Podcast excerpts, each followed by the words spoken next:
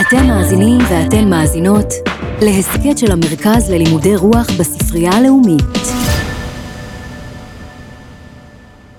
אבינו, ברך את מתנותיך לשימושנו ואותנו לשירותך למען ישו המשיח, אמן. אמן.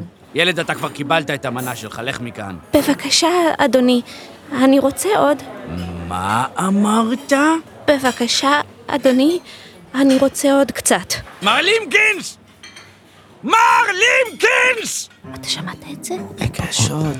מה הוא ביקש? משתגע על כל הראש. כן, במבל, מה הבעיה? מר לימקינס, אדוני, סלח לי על ההפרעה, אדוני, באמת, אבל אוליבר טוויסט ביקש עוד! ביקש עוד. לא יאומן! תירגע, במבל, ותן לי תשובה ברורה. אתה אומר שהוא ביקש עוד לאחר שאכל את הארוחה שהוקצבה לו? כן, אדוני! זה נכון, אדון אוליבר? אתה רוצה עוד? כן, אדוני. ב- בבקשה, אדוני. הוא ביקש עוד. באמת, הוא באמת, הוא באמת ביקש. גם אני רוצ- גם אני רוצה עוד. חושב לעצמו, אני גם רוצה עוד. רגע, אתה גם ביקש, גם גם רוצה אני רוצה ילד? עוד. עכשיו לכולנו מגיע עוד, עוד, לגמור את עוד, חייו עוד, על עמוד עוד, התלייה! עוד, עוד, עוד. אין לי כל ספק! ככה עוד! המשפט התמים הזה, בבקשה אדוני, אני רוצה עוד, הוא אחד המשפטים המפורסמים בתולדות הספרות העולמית. אתם כנראה אומרים לעצמכם, hmm, מה כל כך מבריק במשפט הזה? בסך הכל מדובר בילד שרוצה עוד קצת אוכל. גם אני אומר דבר כזה כל יום. ובכן, אתם לגמרי צודקים. המשפט הזה מעניין וחשוב דווקא מפני שהוא פשוט, תמים ודי בנאלי. התמימות, או אולי הפשטות, עוזרות לאוליבר טוויסט לחשוף את הצביעות והאכזריות של החברה האנגלית. מול הררי מילים גבוהות של השירים, לא צריך יותר ממשפט אחד כן ותמים כדי לחשוף את האנוכיות ואת המציאות הקשה שבה חיו ילדים באנגליה של המאה ה-19. ספרים ששינו את ההיסטוריה. מגישה מאיה דגן. כדי להיכנס לנעליים של אוליבר טוויסט, קודם כל נכיר את היוצר שלו. אחד הסופרים הגדולים והמוערכים ביותר בכל הזמנים. צ'ארלס דיקנס מוכר כיום כסופר האנגלי המפורסם ביותר, אבל ההתחלה שלו הייתה רחוקה מזה. הוא נולד בשנת 1812 למשפחה עמידה. אבא שלו, שהיה חובב הימורים, הסתבך בחובות. ובאנגליה של אותה תקופה, כשמישהו לא הצליח לפרוע את החובות שלו, הוא ומשפחתו ישבו בכלא.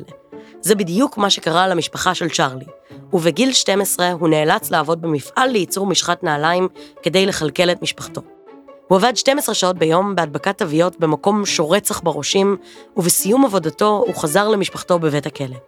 אה, לא יודעת אם הייתי קוראת לזה ילדות נפלאה. גם אחרי שהמשפחה הצליחה לצאת מהכלא, אימא של דיקנס לא מיהרה להוציא אותו מהעבודה במפעל.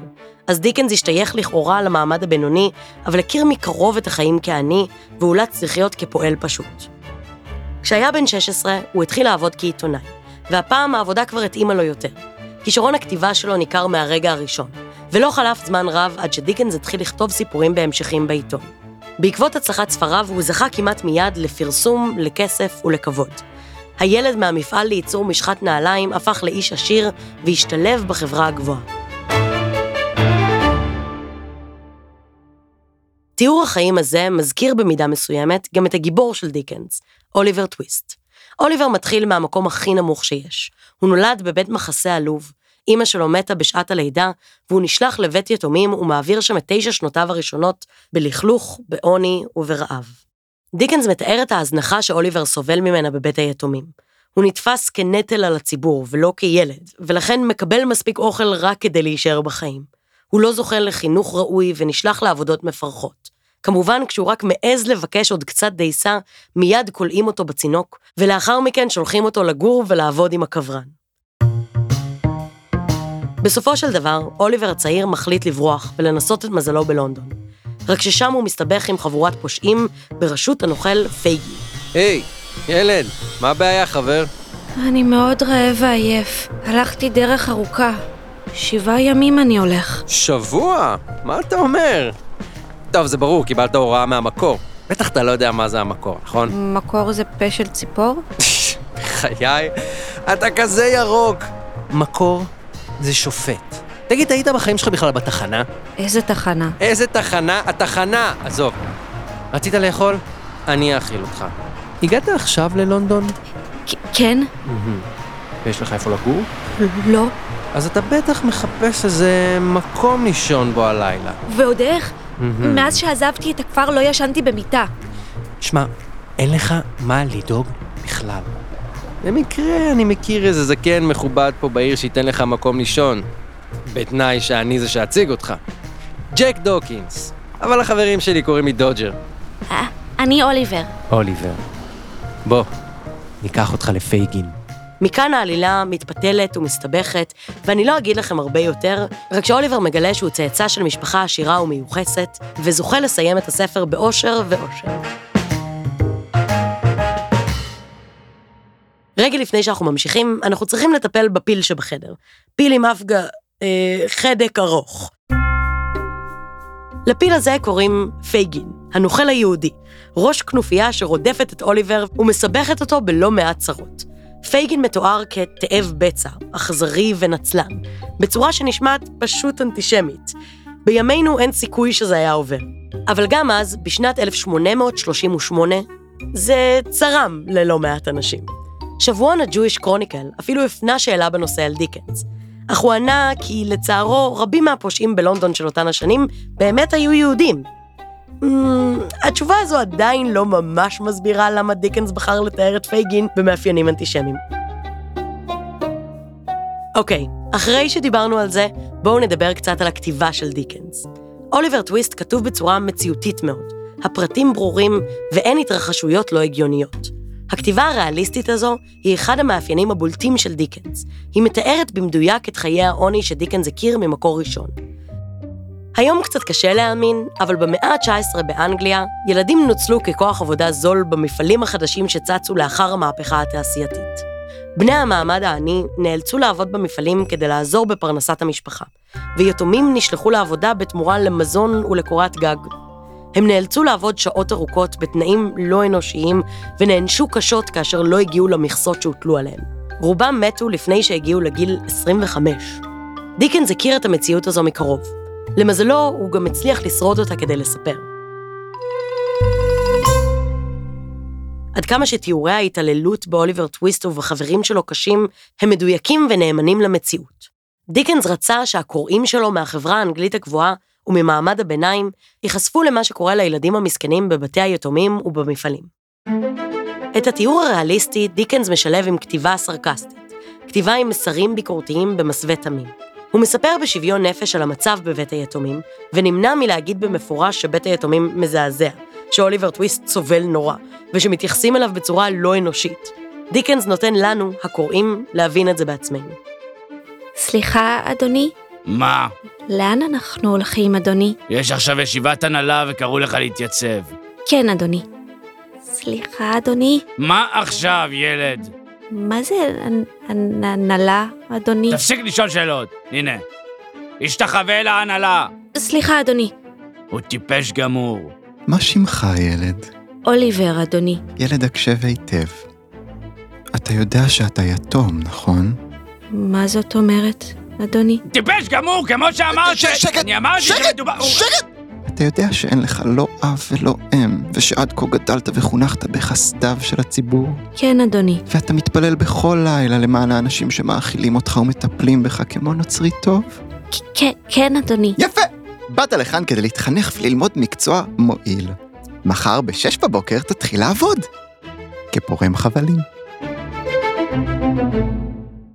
הכתיבה הזו, שמאפיינת את דיקנס לאורך כל הספר, עוזרת לו לייצר פער בין חברי ההנהלה ובין היתומים המסכנים. האירוניה שנוטפת מהתיאורים האלה מדגישה את הצביעות של העשירים ועוזרת לחשוף את האיוולת שלהם. המילים הגבוהות והנפוחות שלהם מסתירות היגיון מעוות ומרושע, ודווקא התמימות הילדותית של אוליבר אמיתית וקרובה יותר למציאות. הפער הזה מגיע לשיא בשורה המפורסמת של אוליבר, בבקשה אדוני, אני רוצה עוד קצת. מצידו של אוליבר, וגם מצידנו הקוראים, מדובר בבקשה סבירה, תמימה, הגיונית, אבל בעיני המנהלים של בית המחסה, הו לא! התנאים המחפירים של הילדים, העונשים האיומים שהם מקבלים, כל אלה בסדר גמור, אבל לרצות עוד קצת דייסה, זה כבר פשע נורא שאין עליו מחילה. הבקשה הפשוטה של אוליבר חושפת פה את העיוות, את הרוע ואת הצביעות של הסדר החברתי באותה תקופה.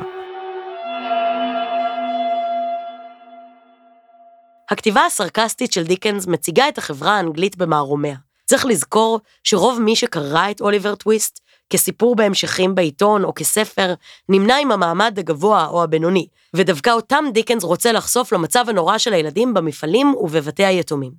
לשם כך, הוא צריך לדבר עליהם בשפה שלהם. רק ככה הם יבינו עד כמה היא שגויה, וכמה צביעות יש בה. דיקנס משתמש בשפה הזו כדי ללעוג לה, ועל הדרך מבהיר לנו כמה היא פשוט מנותקת מהמציאות. אוליבר טוויסט עזר להחזיר קצת היגיון בריא לחברה האנגלית. כשדיקנס פרסם בהמשכים את סיפוריו של אוליבר, הוא השפיע על הדיון הציבורי, עזר להרחבת המודעות ולמחאה על תנאי עבודתם של ילדים. יותר ויותר הגבלות הוטלו על העסקת ילדים במהלך המאה ה-19, עד שהיא נאסרה לחלוטין בשנת 1948. לא בטוח שאוליבר טוויסט הוא הסיבה הישירה לאיסור הזה, אבל הוא בהחלט נתן עוד דחיפה למאבק בעבודת ילדים. הדחיפה הזו מייצגת את כוחה של הספרות, להתבונן לעומק בבעיות חברתיות ובחוסר צדק, לנסות להשפיע על המציאות שמולידה אותן ולתקן אותה.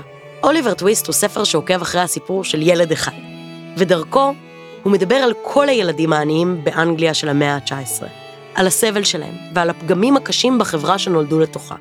מנקודת המבט שלהם, התמימה, הוא מביט ברוע אטום ומרוחק. הבחירה של דיקנס לכתוב על ילד מושפעת מהביוגרפיה שלו, אבל הילד הזה יכול לחשוף את העיוותים של הסדר שהמבוגרים משליטים. המבט מבעד לעיניים של ילד הוא זה שחושף את הפער הבלתי נסבל, בין המציאות הקשה והאכזרית ובין המילים הגבוהות והנפוחות של שליטי החברה. אז אולי כולנו צריכים, מדי פעם, לראות את העולם קצת יותר דרך עיניים של ילדים. עד כאן עוד פרק של ספרים ששינו את ההיסטוריה, פודקאסט מבית המרכז ללימודי רוח בספרייה הלאומית. ניהול והפקת הפרויקט, גליה פולק ארביב. כתיבה, יותם פוגל. תחקיר, לאה קליבנוף רון. משחק, גילי בית הלחמי, יאיר שפירא, תומר בן עמרם וליאור אביבי. בימוי תסכיתים, נמרוד עציון. הפקה, נעמה נוח. עריכת סאונד, דור קומט. הגשה, מאיה דגן. תודה לראש אגף חינוך ותרבות צילה חיון, למנהלת המרכז ללימודי רוח נטע שפירא, ולמפמ"רית ספרות מירב בראוטבר פסט. ההסכת הופק בתמיכת קרן עזריאלי.